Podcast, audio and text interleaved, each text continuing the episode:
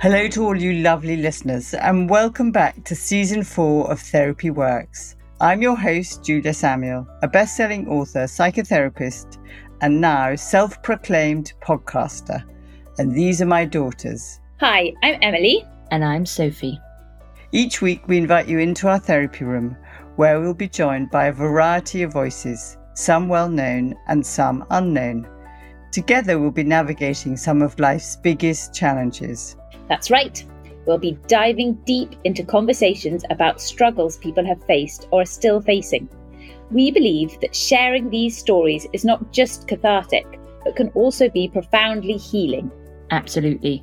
As fellow psychotherapists, we're here to help you, our wonderful listeners, expand your understanding of therapy and its transformative power. After each conversation, Emily, Sophie and I will reflect on what we've learned and how these insights can be applied to your own lives. It's our mission to prove that meaningful conversations, even those that contain difficult emotions, can be a source of growth, resilience and hope. Whether you're a long-time listener or just joining us for the first time, we're thrilled to have you with us on this journey. We hope that each episode leaves you with something valuable to carry into your own life. And without further ado, let's dive straight into this week's episode and start unpacking life's challenges together. So, Azariah Hope, I am thrilled to have you on our podcast. And maybe you can introduce yourself and kind of let our listeners know how you got to be where you are with the relearning and rewiring um, foundation. Um, so I consider myself a lived experience consultant, uh, mother of four, but parenting two. And throughout the process of becoming a parent, I had to take some losses along the way. And through the help of the support network that I had started to build around me after that loss, I was able to access the therapies which enabled me to process the traumas of the loss, the traumas before that loss, and actually be given an experience of a reparenting as well as a rewiring process of my own ways of thinking, the way I viewed life, and everything that came along with that. The big question I ask everyone who comes onto my podcast is, tell me about a challenge you're facing and have had to overcome. And I guess you said you, uh, the, the big thing is that you're the mother of four and parenting two. Do you want us to kind of take us back and let us know how that happened and then the process that you've come on? Living with that in a way that feels less traumatic, I guess. Not less traumatic. I don't know. What's the word? Um, I think more resilient to that trauma, because it's still traumatic. It's still yeah. traumatic, but you build a, a thicker skin in terms of managing what that experience looks like, even after the fact, because those facts don't change. But it started yeah. when I had my first son. I was only fifteen. Um, I was a child in care Gosh. myself and spent many years before that kind of bouncing in and out of care or bouncing from home to home or moving a lot, even with my own birth family. Azariah. When you hear that, it's always a shock. But when I found out I was pregnant, I didn't quite understand what everybody's shock was, because actually I had been a mother before I'd had my own children. I was a young carer. So I couldn't understand why everybody was so worried or why everybody was shocked that a fifteen-year-old is actually about to have a baby of her own. And I thought I understood because, because I had Because you're been, normal. Right, that's it. That was my normal, but it's not the normal. No, I mean, maybe there isn't a normal. I mean, A, it's illegal to have sex before the age of sixteen, so some law was broken. Absolutely. But what you're saying, in the world and the environment that you were brought up in, for you, it was your normal in the sense that you had been a carer to your siblings, was it? Yeah. And at times to my biological mother, um, when her mental health wasn't in a good place or her physical health wasn't in a good place, I then had to take on a role of caring for her as well as my younger siblings during different points of my childhood. Tell us a little bit about your mum and dad, and then we'll go to the pregnancy and what happened. Um, so I was born in Birmingham, and I basically didn't have any relationship with my father. I had heard bits and pieces as I grew up, um, and my home life with my mum was I know it wouldn't have been what she wanted for us, but it was chaotic. There was exposure to abuse and there was exposure to violence and Gosh. I guess everything that you would not expect somebody to experience. And so when it came to violence and illegal behavior, as we'd like to call it, I didn't feel that sense of, oh, maybe I shouldn't do that, or maybe these things shouldn't be happening, or I shouldn't be seeing these things. That was my normal. And I daren't question anything else at that point because I knew, having a conversation with my own mum when I could about what I had seen and what I had experienced, that was a hard conversation for her to have. And in her eyes, and what I understand is that she may not have wanted that for us, but her experiences as a child herself were catastrophic, were chaotic, were fueled with violence on a level that was far more extreme than what my experience was. And therefore, it's nowhere near the same. And so it had always been very much a, whether we're physically moving or fleeing violence or fleeing other forms of criminal activity, that was kind of the theme throughout my childhood. I mean, and as you're talking, I hear the words sort of fleeing violence, her catastrophic childhood, your normalized exposure to abuse and violence and every kind of extreme behavior. You're saying it almost like you're looking at somebody else. Like, th- this is a story that you're telling. I can't feel what you're feeling. Does it feel very distant to you now?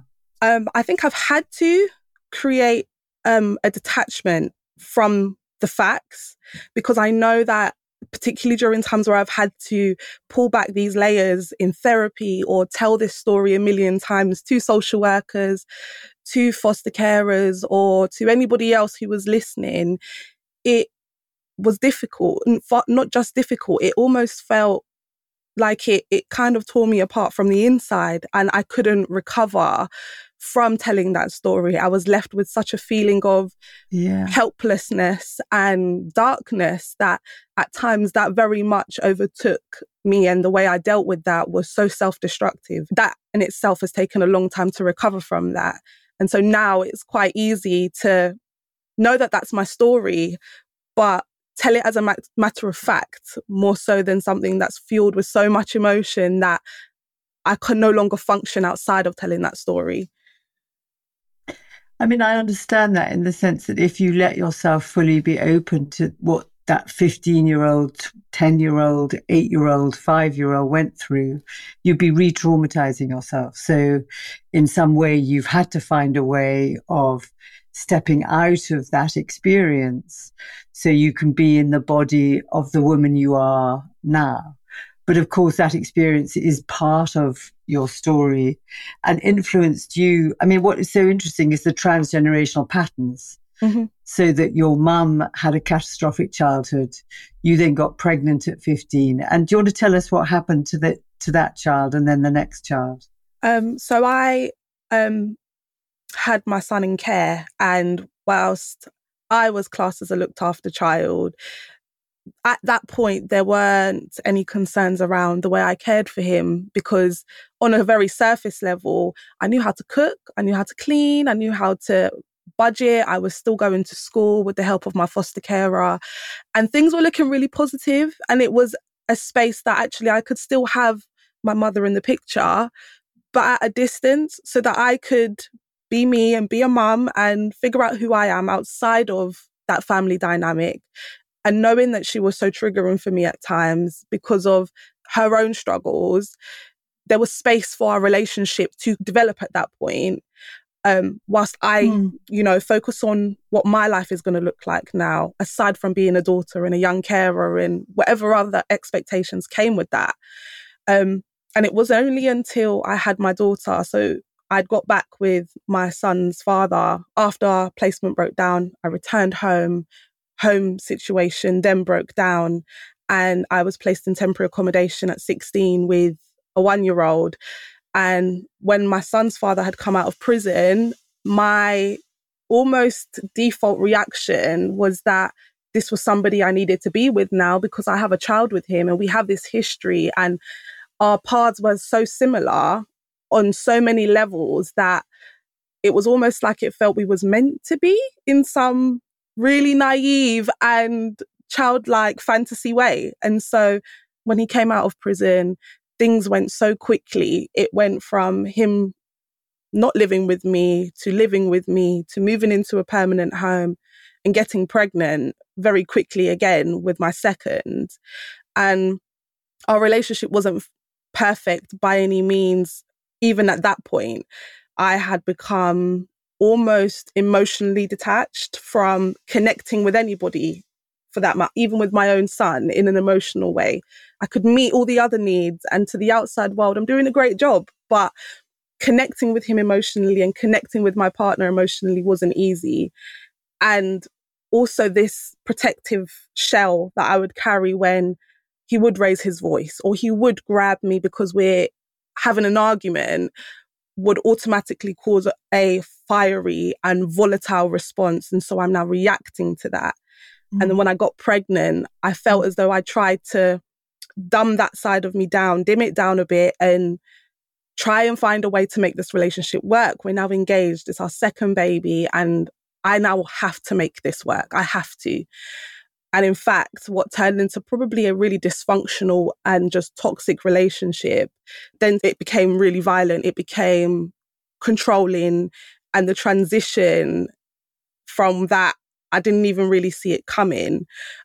But um, by the time I'd had my daughter, we had split. I had moved away again, and when then I'd come back, and I didn't address the issues of what my child my child had experienced at that point, and actually what my unborn child no. would have also been experiencing, because everything that I'm feeling and experiencing, she is too. And I couldn't understand mm. that, which was, I think, one of the hardest bits to kind of wrap my head around, actually, how my traumas and the things that I was going through before she was even born has already imprinted on her. And by the time she was nine months old, they were taken from me because of neglect, and then identified that I had some complex mental health issues. Oh, Azariah, I mean, there's so much in what you've said. There's so many things going up in my brain. One of them is how familiarity, even familiarity of suffering and violence, is what we're drawn to. We're like drawn to like... I know this because it's familiar. In some bizarre way, it feels safe. Absolutely. And so you're, you know, the, the father of your children, you knew him because you'd seen versions of him all through your life. So he felt like the right person. Absolutely. But also you talked about your daughter being imprinted, like you were imprinted, and you didn't know what you didn't know. You couldn't know what you didn't know. You couldn't have named that you were traumatized, or that you were in an abusive relationship, or that you had an abusive, dysfunctional childhood. You couldn't have used those words. All you could do was function. And it sounded like you functioned well, like you could cook and clean and over-parentify, like you weren't a child, you were an adult in a child's body. Mm-hmm. But of course, psychologically, your development got arrested when you first were traumatized. So maybe developmentally you were at different ages, I don't know, five and eight and ten, that would be ignited and activated by your partner or by life as it happened to you. Absolutely. And so it's like you had nothing in you to protect you and your children. And yet somehow what I guess is that society would think there was something wrong with you. It feels to me like you didn't have a chance when you were at that age. Oh, absolutely. And I think it was important to also understand that there were times when, even though dysfunction and chaos and violence was normal, I think under all of that, growing up, there were times when I thought, this isn't the life that I want. I don't feel happy, was the words I would remember thinking to myself at six and seven yeah. and ten, and thinking, I don't really want to be in this family. I don't feel like I belong here. And there were many a times when I spoke up about yeah. the things that I saw and the things that I was experiencing. And unfortunately, it was something that was kind of brushed to the side until I'm now so. eighteen with two children in a home that is no longer fit for them. And I can't even meet their practical needs at this point. And now everybody wants to know, why did it get this bad? are you just a bad mum, or do you just not want to prioritize your children?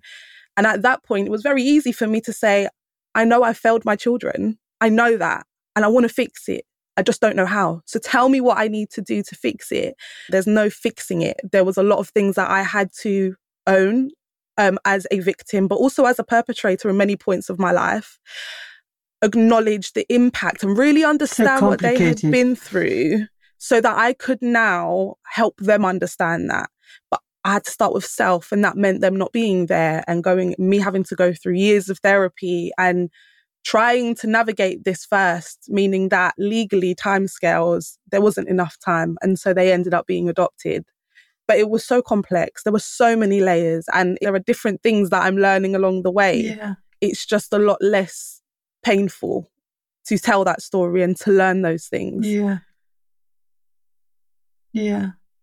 I really see your heart and the love that you feel for those children, and actually the love you feel for your mum and your family, and that, like, your mum wanted to be the best mum she could be. You wanted to be the best mum you could be.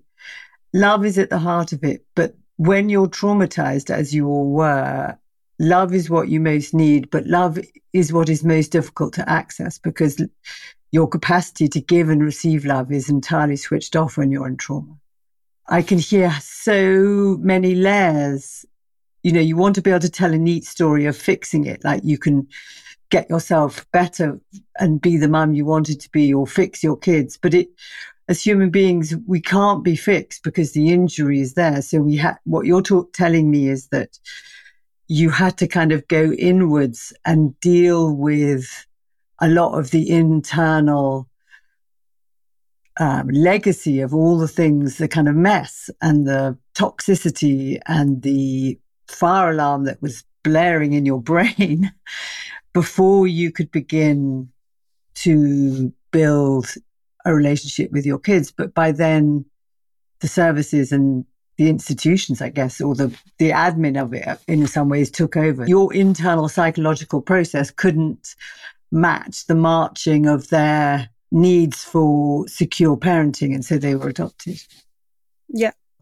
And as I tend to, um, and I've noticed it, and I don't ch- tend to scrutinize it so much, I just observe. But during that process, I got pre- pregnant very quickly with my third, to another man who was emotionally unavailable and probably didn't see a future with me. And I didn't really see a future either. There was no thinking about longevity. It was just another impulsive action that led to a pregnancy of another baby. And now not only am I having to try and figure out my internal battle and process the things that are going on, and now try and unlearn some of the behaviors and the mindsets that I have learned, I've now got to start a whole new legal process with an unborn baby, but now figure out how I can do this.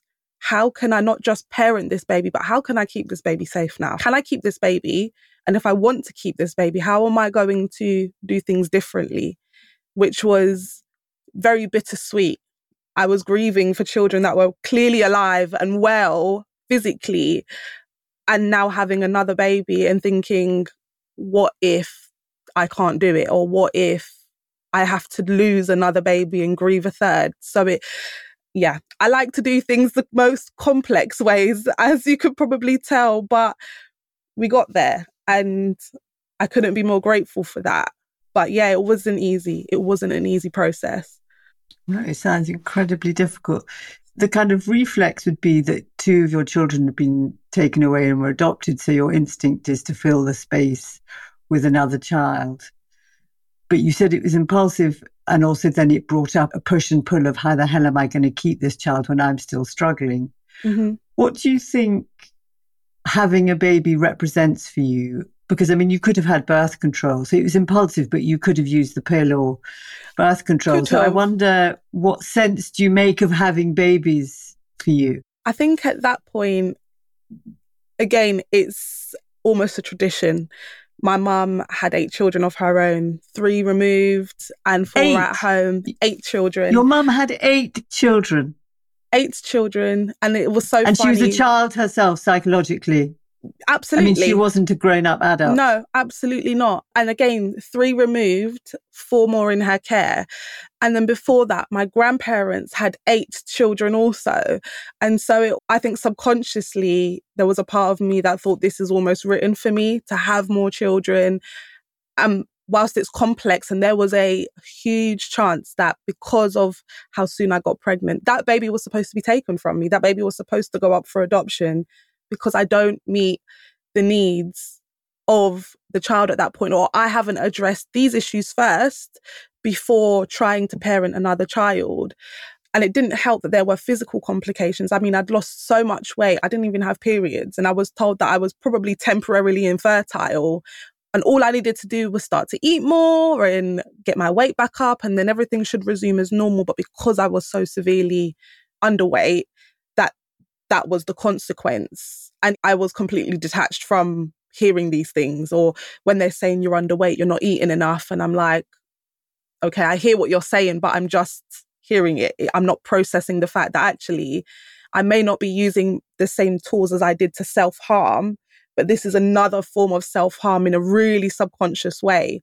So finding out that I was pregnant at the time that I did, it was like, okay, is it a defying the odds moment? Is this meant to happen? Is this the path I'm really meant to be going down? But then there was also this petrifying feeling of knowing that I'm the fourth child of eight children, and knowing what my eldest siblings experienced when I finally got to speak to them, and seeing the impacts that my own mother's parenting had had on me and her experiences, and actually watching from the outside as my younger siblings are battling their own demons. It was overwhelming beyond belief to think, should I do this or should I not? But also this little critic voice in my head that had been there for so long to say, you can't have a termination because that's not what we believe. We were never taught to do those things. And a real scrutiny to myself and actually to other people who had, not understanding that actually scientifically there are different ways of viewing life and at what point life exists, but also them actually making decisions because they know they're not in a position to parent, or they know they can't give a child what they need, but also acknowledging that that's a loss for them in some ways that they'd have to deal with. And I, d- I wasn't sure that I could deal with that. I thought that would be more damaging than to go through with the pregnancy and raise this baby, if possible. Yeah, I mean, I can imagine the sense of overwhelm. And what I keep hearing is the influence of the past on you, like your fourth of eight grandchildren, your fourth of eight children. And so that there's all the kind of beliefs and cultural norms are what influenced and shaped you. And part of that was not to have terminations. So if you had an eating disorder that you were so thin, what were the other behaviors that you were using that social services felt put your children at risk? Were you did you were you taking drugs? Were you self-harming? What was um there was a lot of self-harm, um and I was oh, suffering from panic attacks at the time. Um so I self-harm was something that had been very much present since I was possibly about eleven or twelve years old. What was the self-harm? It would be cutting, it would be burning. Gosh. And really, I wouldn't even say it was impulsive, because the thought process was, but I was always prepared to if I needed to.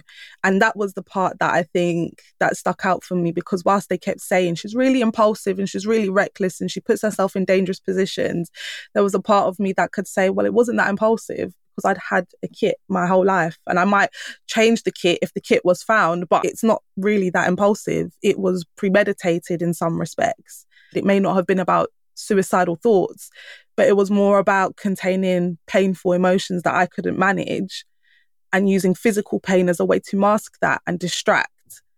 Yeah. And that was difficult. Yeah. Um, but alongside of that, there were things like overdosing. Overdosing was something, again, that would happen often throughout my childhood. And even at the time that I lost Gosh. my children, I was back into that cycle of using whatever it took at that point to mask this pain that I was feeling. Yeah. I felt as though I couldn't just give these destructive behaviours up.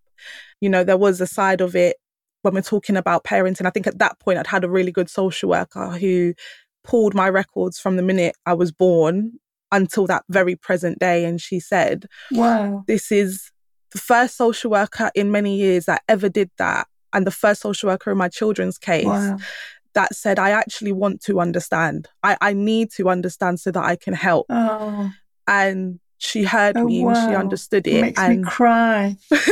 It didn't happen before. Yeah. There was no one who ever looked out for me or took the time to understand how I got here. It was just, yes, you've experienced some kind of violence in your life and that's made you the person that you are today.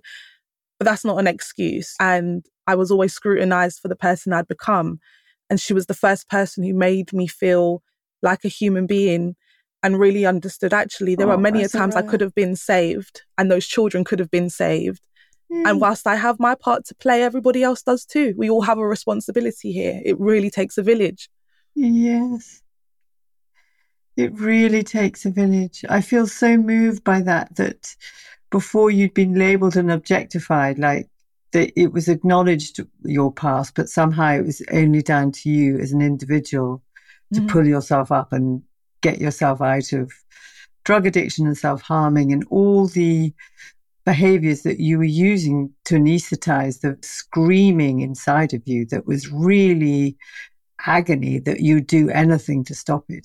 What it puts in mind for me is this idea, I don't know if you know of um, Richard Schwartz's work, Internal Family Systems, where you have parts and there are different parts of you. And it sounds like you have wise parts that knew that you weren't in a healthy childhood. You had hopeful parts that wanted to be a version of yourself that you could picture. Mm-hmm. And then you had parts, what he calls uh, controllers and managers and firefighters, who are there to protect you against the pain. They're doing the first thing to keep you away from the agony. But actually, they then become terrible habits. They override the wise part or the gentle, more compassionate voices because they're on controlling mode. But the idea that you finally had someone who wanted to form an understanding relationship with you, not treat you as an object. It was a turning point because at that point, whilst I knew I needed to work with professionals, in some respects, these professionals were perpetrators in my story. And what you're asking me to do, in if it was the father of my children or my mother we're talking about, you would be told stay away from them. They're triggers. They're a risk. These people had also inflicted emotional abuse on me, whether it was coercive behaviour when they told me things were going to happen and they never happened just to get a job done, or the times that I wasn't heard or I was pushed into situations like returning to a mother who was volatile. And that wasn't because she wanted to be. It's taken a long time to get there for that, but you pushed me back into the belly of the beast because that was the easiest thing to do. So you've become a perpetrator in my story, and now I'm having to work with you to fight for my children. This podcast is sponsored by BetterHelp. Autumn is a time associated with transition. For some, it signals the end of the summer and the return to regular routines, while for others, it represents new beginnings and a renewed sense of purpose. While some of you might embrace this, many might become overwhelmed with the new pressures you've put on yourself. So if you're one of those people struggling to fall asleep or your brain won't stop whirring, it turns out that one great way to stop those racing thoughts is to talk them through. And there's no better place than therapy to do just that. Talking to a therapist will help you to get out of your negative thought cycles, give your brain a break, and allow you to find some mental peace. So if you're thinking of starting therapy, it's definitely worth giving BetterHelp a try. It's entirely online and designed to be convenient, flexible, and suited to your schedule. Get a break from your thoughts with BetterHelp. Visit betterhelp.com slash therapyworks today to get ten percent off your first month. That's betterhelp, H-E-L-P dot com slash therapyworks. So the people who were meant to help you were also perpetrators of your story because Absolutely. They weren't fully alongside you in understanding you. They were pushing you around and controlling you in the same way as the other bad actors in your life. Yep, that exactly. But because she was able to say, I see you, I've read the records, I've met your mm. mother, I've met your partner, oh. and I see these things that you've had to experience. I see what your siblings are experiencing right now. And I want to see something happen that's different. I want to see you. We've got the assessments that say you're not a lost cause, so we've got to do something to fix it. And it took a fight. It took a, a good long fight. But because she saw me and she was honest and she was consistent and she was transparent, that was the opening for me to say, actually, yes, those are parts of my story with these professionals that weren't helpful for me, that were damaging for me.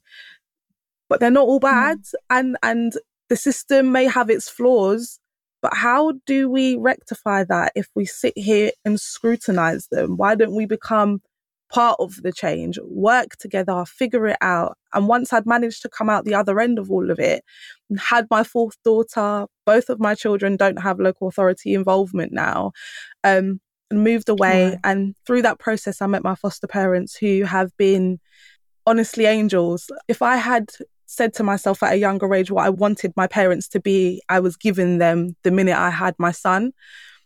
And it almost felt surreal, and they're very much a part of my world.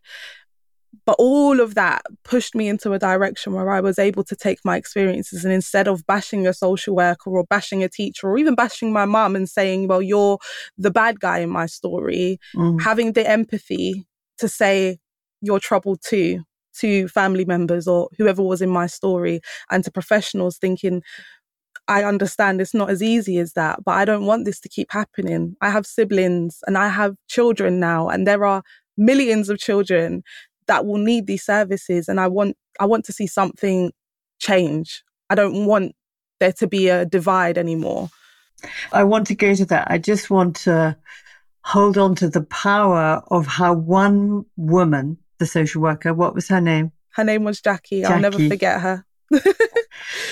How Jackie, the way she believed in you, she saw you where you came from. She wanted something different from you, for you, from her heart, not from a tick box routine, but really emotionally wanted to create a different future for you with you. That was the turning point. How did that change you? What did you go through then to become who you are now, which is the mother of two children who are no longer on the risk register? Or... Um, it took about two years of therapy, um, which, of course, was risky because my son remained in my care. So when my son was born, we was placed with foster parents who are my mum and dad now. And we stayed with them for a year. I completed therapy. We finally transitioned into independent living. And I don't want to take away that whilst this sounds all pretty, going through that therapy was the ugliest journey that I have ever been on, because by that point, I had managed to pick myself up and make sure I looked presentable. I got back to being the practical mother. I can look good. I can make sure my child looks good, and I can show you that everything is fine. But when I walked in there, it took about six months for them to really break down that barrier.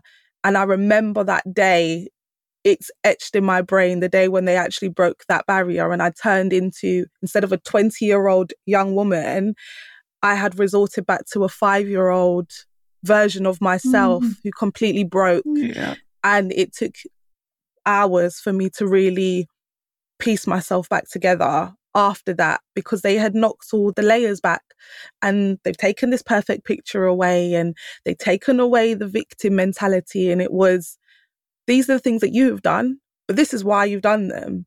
We're going to acknowledge that this is what's happened to you, but that behavior wasn't acceptable either, and those behaviors had consequences. Now we're reprocessing all of that. And in the end, I didn't want to leave. At first, there were many times I didn't want to be there. And on my last day, I was like, I don't I don't want to leave. I'm not ready. I'm scared I'm going to leave and something awful is going to happen. But I managed to transition away, and I've still kept in contact with a couple of therapists, which has been helpful. Um, just letting them know of all the milestones that I've hit along the way. Yes. Um, so we, through the ugly, we found beauty, which was something I never, ever thought I'd get. Oh, I mean, obviously, as a therapist, me hearing that therapy can really transform your life. But also the reality for people listening is that therapy is painful. You have to face the dark sides and the aspects of yourself that you Absolutely. have used all these defenses against facing in order to change and in order to grow. Well, that's it. The thing that sounds transformative is the love of others. Like these therapists, it's a proper relationship, isn't it? It's not just like acting out, like no, but forming real close relationships with a therapist that you hated and didn't want to be with, and then in the end didn't want to leave, and then have them in your life, and so that you can show them how you've changed. How old are you now, Azariah? So I'm twenty-six now. I'll be twenty-seven this year, and I sometimes forget that I'm only twenty-six. It is bizarre to me that you're so young. Whilst life it has been crazy, my life has been full, and whilst there have been so many had, like, times, five lives already. Yeah. I think if I was a cat, we're running out now, so we've got to calm it down. I found something normal. Like, life is boring now, and I never thought I'd say how happy it is just to get up, do the school run, get some work done, get the house done. And don't get me wrong, I still have to fight with my little critic many days and say, we're not doing that today. Or when my anxiety flares up or something's triggered me and I call my mum and I'll be like, this is so bad, this is horrible. But these are the things that I never had before. The stability, the support and the love from others in a way that was healthy, in a way that wasn't too intrusive, and in a way that I could now replicate those behaviors that were now shown to me, which meant that I can now pour those behaviors into my children. And that was the most important part. Therapy is great. And my um, therapist would say to me, you know, you've not done the work if you don't leave here exhausted. And I will never forget that. So now when I feel tired after a session, I'm like, that was a good session. That was a good one. It felt crap, but it was a great one. But there was an important part of the journey that involved being reparented and being held by my support network that was so crucial. You can't just throw somebody into therapy and hope that they're going to come out the other end without a safety net. There were so many layers to it. And actually, there are so many people who need that and may not get that. And to me, that is awful. It's sad. And I want to see that happen for people. But it's also about whether they can ma- manage it. That's the thing. You have to want it as well. You can't just have it. You have to want that. You have to want it. And I couldn't agree more that therapy isn't like in a box on its own, but it lives in the context of your life and where you go home to from the therapy sessions. And it sounds like your foster parents created a place where you could, as you say, be reparented, where they modeled for you what consistent, predictable, in some ways boring loving is. So, because your childhood was by no means boring. Definitely not. was... There was always something, to the point when it was quiet, I was scared. It was, why is everything so quiet? Why is there not a drama? I had this overwhelming feeling all the time of being prepared to run. And even as an adult, yeah. Even now, and it's so weird that I don't have any connections with my birth family at the minute or my ex-partner, and I'm safe. Physically, I'm safe. But I have an emergency bag packed in my room just in case Do I have you? to. And in my son's room, he's got one too, because I've spent so long running physically and mentally that there is still a part of me that I'm having to talk to every day and say, no, you are safe. You're, you, you are okay safe. now. Like, we, we are fine. Yeah. And if we're not, I now have people that are a phone call away that can help me. I'm not on my own and I can talk about those things. So it's yeah, it's still a bittersweet place to be in. There are still things I'm having to navigate day to day. I feel so much respect for you and warmth towards you, hearing your story and the courage and what you've come through. And thank God for those people in your life that have helped you change your life. But also, we don't get over stuff. No. This idea that you can switch from everything bad to everything good, you know, just fix yourself. Mm-hmm. You have your running away case. You have the fire alarm that goes off in your head. You have the legacies and the wounds of your past, and you have learned to quieten them and self-soothe and tell yourself, I'm safe, I've got people that love me, I have people who can take care of me. Mm-hmm. But you have to continually remind yourself, because your first imprint, as you talked about with your mum and your baby, is fear and danger and threat. And any moment something terrible is going to happen. So much so that silence terrifies me because it means something is going to go off. Mm-hmm. So what are the things, so people listening who have echoed themselves, they may have very different stories, but parts of your story echo in them. What have you learned that you would like them to know? I think what I'd love for them to know, and it's a big thing that I always echo when I'm talking to people who have got similar experiences, is healing involves accountability in some respects. Know, yeah. know that it's not black and white. Know that it's not a, this person's all bad, or I'm all bad, or I'm just the victim. Because when you put labels on things, which everybody does. I mean, sometimes you've got to do it to know how to work with something. But take away the labels, reflect, look at your own experiences, and take accountability for what is yours, but know when it's not yours.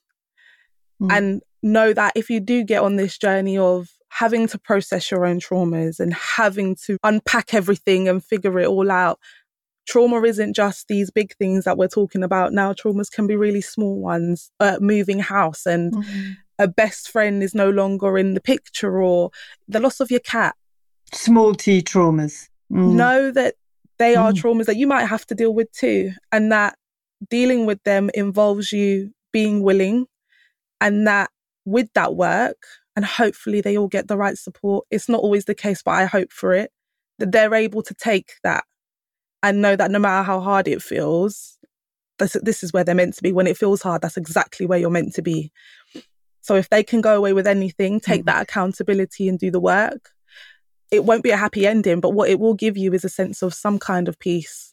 If I'd left with just peace, I would have been happy. But I've been spoilt, I think, I must say. I have been. So you did feel the pain and you stayed with the hard work and you let it change you. You took accountability and the boundary of what was yours and what was theirs. Mm-hmm. You've processed it. You've built a community of people around you that love you. You've got your two kids. And so where are you at now? How are you using your experience to help others? Um, well, as a mum, I am one of the lucky ones. So my children who were adopted are still very much a part of my world. I, I get to see them and oh, hug great. them. And oh, how are they? How are they? They are humongous. They left me as these tiny people. Oh, wow. And now they've got their own opinions. They've got their own feelings, and they are so vocal. And I love that for them. And there are times we have to have hard conversations, because more so with my son, he remembers things. He left me much older than my daughter did. And so we have a lot of unpacking to do at times. And there are times when he needs to hear me say a million times, I see you and I know what you experienced, and I'm sorry that I didn't do more. Yeah. But as many times as you need to yeah. hear that, I'm here and I'm not going anywhere. For my daughter, she doesn't call me mum, and that's fine. It was really hard to wrap my head around that bit, but she's still part of my yeah. world. And yeah, she is just a mini version of me, fiery, enthusiastic. I mean, I'm in awe, and I'm so grateful to the adopters that took them and have helped raise them to be these well-rounded humans, because they are, they're amazing. So the adopters have become your family too? Oh yeah, it's like one big blended family. They've seen my yeah, other children grow. They've managed to help build a relationship between my eldest children and my youngest. And so they've been able to help keep lovely. them together. And we've created so many memories that no matter what happens in the future, I have got imprinted, and so have my kids, which is all I could have asked for. I Good mean, for you, Azariah. You've changed your family's story. Completely. You've changed it, haven't you? You've Their future is very, very different from yours. Yeah. We've broken them generational yeah. curses. And I think, if anything, if that's all I can achieve in this life, that's a that's a real good thing to achieve, I must say. It's a real um, good thing to achieve. My goodness. My definitely. goodness. I mean, I feel very proud of you. You must be so proud of yourself. Definitely. But with proud of being proud of myself, there also comes the survivor's guilt, because my siblings aren't where I am going to be and they're going to have to go through a whole different journey. And I hope that they can get what I got, and as soon as possible. Yeah. Um, but that led me into doing the job that I now do, working with different professionals, because it was, yes, I want to help the world, but my siblings, I can't have the relationship I want with them and I can't be their savior. If I can get my experience and my wisdom, if you like, to different professionals, there may be more people that we can save. The support that they need can be offered to them and they can be given the toolbox that I've been given, which may change the narrative for a lot of people, but including them. I still think about them so often. Um, and they are my driving force. Regardless of anything, they and my children are my driving force to rewire the system. It's all good and well rewiring our mind, but I want to rewire the system. We need to get rid of this us versus them mentality. And as I said before, it takes a village to raise a child. This village involves our community, our social workers, our teachers, our key workers, other parents. And we need to blend that now. The layers need to disappear and we need to be seen as one in order to change that. You're, as a consultant, you will work with social workers or key workers or teachers or anyone who works with children in need, I guess. Children in need, or just children generally, so that they can understand. I think they need to be able to understand the impacts of coercive and controlling parenting and emotional abuse, which has also been undermined so much, especially in my own story. But actually, there are points that could have been picked up a lot sooner. And when I tell my story the way I do, professionals have been able to say, I see it actually.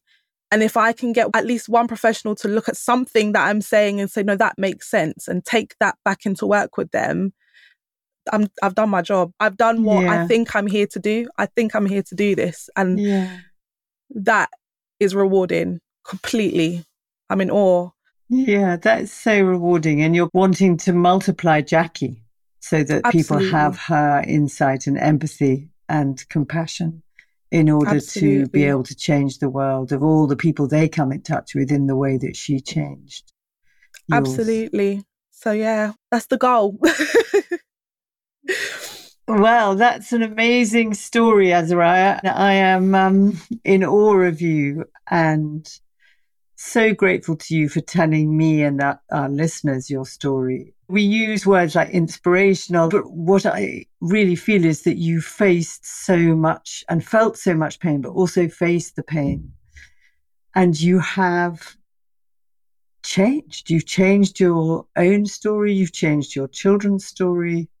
And you want to change the story of both your siblings, and they really are your motivator, but also of all of us in our community, that we can have a better understanding of each other and connect as human beings Absolutely. rather than as, is it objects? Do you think if we connect as human beings rather than what? Um, I think I would say objects. I think I'd agree with that, because it's almost very disconnected. When I think about how I connect with my kids or my friends, or how the connection is between professionals and families, or or just us and strangers, there's a disconnect. And so you're right, it's it yeah. feels very much like, unless you are connected to that person, it's very much a thing and not a person and not a being. And we are, we, mm. we're all humans with all these a million thoughts and feelings. And actually, there's so much power in that. So much power in that. And I feel such warmth, like I know you. And it's like, there's so much more that we share as human beings than is different. You know, you and I come from very different worlds. I'm decades older than you and, you know, different background, different everything. And yet I really feel the kind of heart connector between us. And that is what we want more people to have, isn't it, really? By and it's That's from your it. honesty that I could open to you, because you opened to me from your heart, and that feels so powerful, and I'm so grateful. Thank you. No, thank you.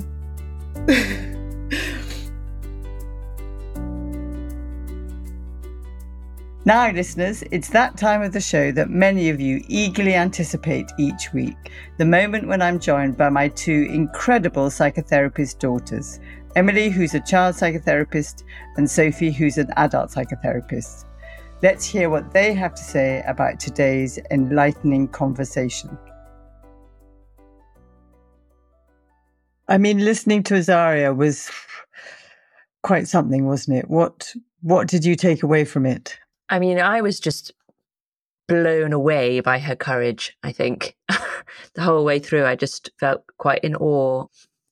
I think the courage with which she faced into her reality, both of what she'd experienced, but also what she had taken responsibility for.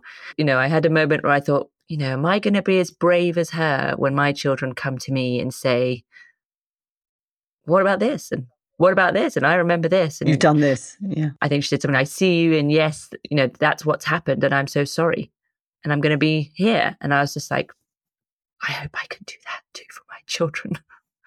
The way she said, I am more resilient. And, you know, everyone heard how she had to kind of deal with herself first before she mm. could even begin to parent.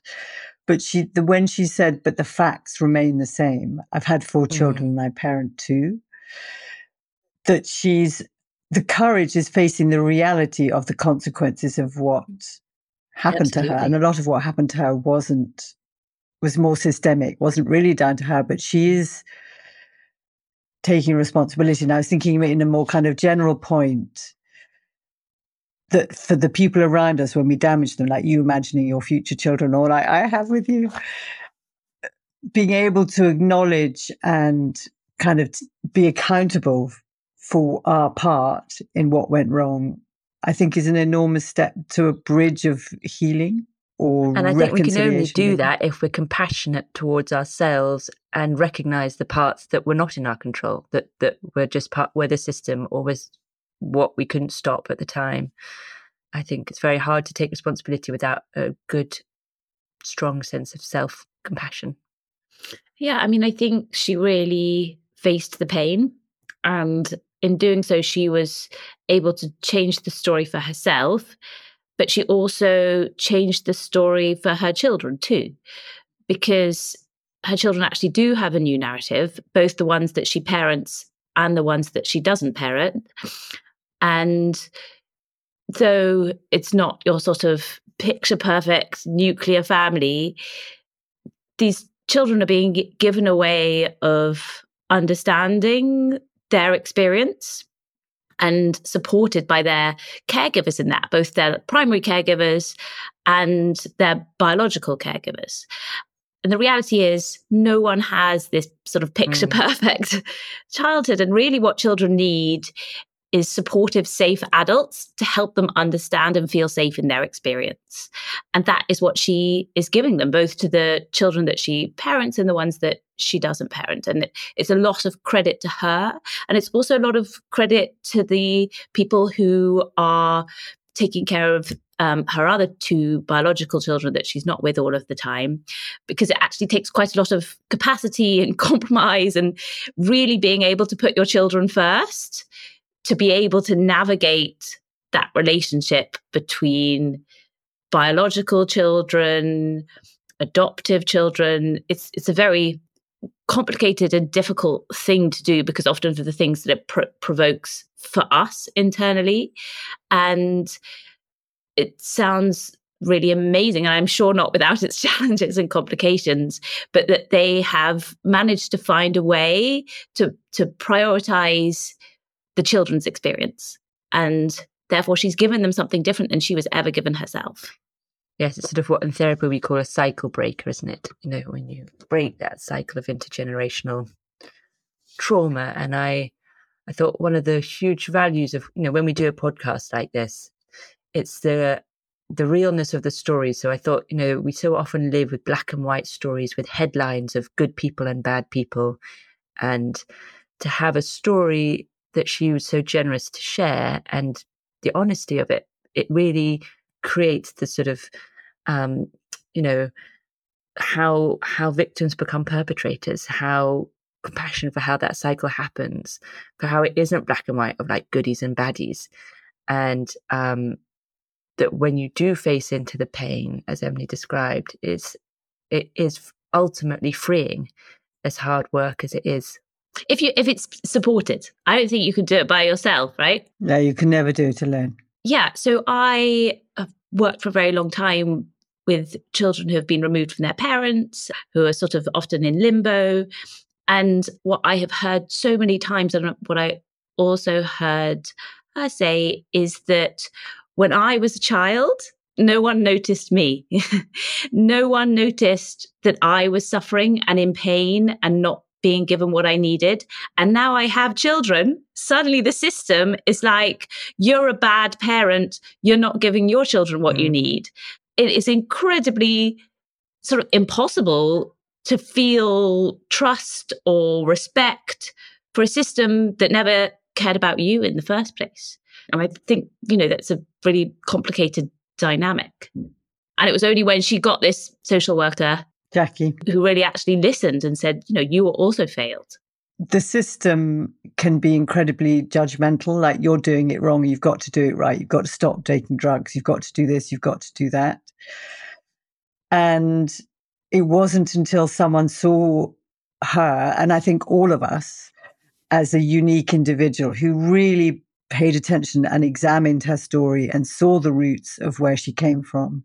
Being seen, and I think that's true for all of us, when you feel seen as you see yourself, and you, then you can begin to build trust that enables you to be, build trust in yourself. And then you have the capacity, or some of the capacity, to, to bear the pain. Yes. And when I remember once, it was really powerful. I was in a talk uh, with a judge who set up something called the Family Drugs and Alcohol Court. And he was saying when he removed the thirteenth child from the same mother, he went, there oh is something goodness. we are not doing right, that this system does this. This can't be right, what we're doing here. And he set up this thing called the Family Drugs and Alcohol Court, where essentially the court gives them a support worker and they work towards a goal alongside the parent.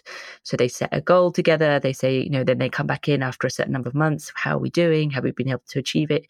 And more often than not, the decision is a mutual decision. So the parent either decides they're right, they're not able to care for their children at this time, and the child goes into care, or they decide it is possible and they try and set up a system where that's more possible. And that sort of collaborative approach with the parent actually is involved in the decision making, and therefore doesn't just have baby after baby after baby. Because I remember the boy said the mother shouted at him, "I'm going to have a baby every single year until you let me keep one." Um, oh, yes, you can see that. Yeah, I get so it that. Sort of ended up being a sort of it, this wasn't a process that had any kind of helpful outcome for anybody. Uh, and I and I think they've rolled that out. But but within that, so I guess my question would be, do they also help the child in that process? Yes, I don't know what the full, there's a, an F D A C worker, a family drugs and alcohol worker who works with the parent. I assume the children are in whatever form of care that they need to be at the time. I don't know what the full uh, you know, system is, how system. It's set up, but yes, you would hope that too, wouldn't you? So I'm trained in a type of therapy called child parent psychotherapy, um, which is um, designed for young children under the age of five who've experienced trauma, uh, which obviously removal from your parent at whatever age is a trauma. And part of that, the very beginning part actually, is sort of creating this triangle narrative for the child. And you have the parent, you sort of work on it with the parent, so you develop it with the parent, and then it depends on the age of the child. But even for babies, part of the work is to have the parent or the primary caregiver give a narrative to the child. So even if you have a six-month-old baby, you have the parent say to the child, this is what happened. And these are the things that I think maybe you felt when this happened, that maybe it was very scary for you when X Y Z happened. And these are the things that we're going to do now. And these are the thing, ways that we are going to keep you safe. However old the child is, you kind of are setting that foundation of a narrative of, like, exactly as Azariah said, like, this is the reality. These are the things that happened. And then kind of acknowledging the feelings part, like, you probably didn't have any words, but this is how I think you might have felt. And then the sort of safety part, like, this is what I did at the time to try and keep you safe. And this is what we are doing now to make sure that you are safe. And I think that that is so foundational to any child who's experienced trauma, is to kind of have that way that their primary caregivers are kind of making sense of it for them. Well, I would extend that to all of us, adults and children, need to have a narrative, and that our narrative is understood and heard by other people's narratives. So my experience of my narrative and what I felt and what I believe happened and then what I'm going to do with it is recognized and heard by other people, because we're social beings, right? So we need our version of ourselves to be seen and heard by other people. Otherwise, we feel a bit mad. Is that right? Yes, I think, and I think what we know, don't we, through research, is how well we recover from a traumatic event is highly correlated with how well we are supported at the time that it happens. You know, we can process something in relationship, can't we? That it's, and it's very hard to process it when we're left alone with it and with no one to witness, help us make that narrative. I also thought, when I was listening to her, um, about how sometimes how we find our vocation in life has a lot to do with what we wish that we had, and mm. how kind of beautiful it was that in her advocacy role um, and her educational role that she has now in, in her professional career, she's sort of saving herself a little bit.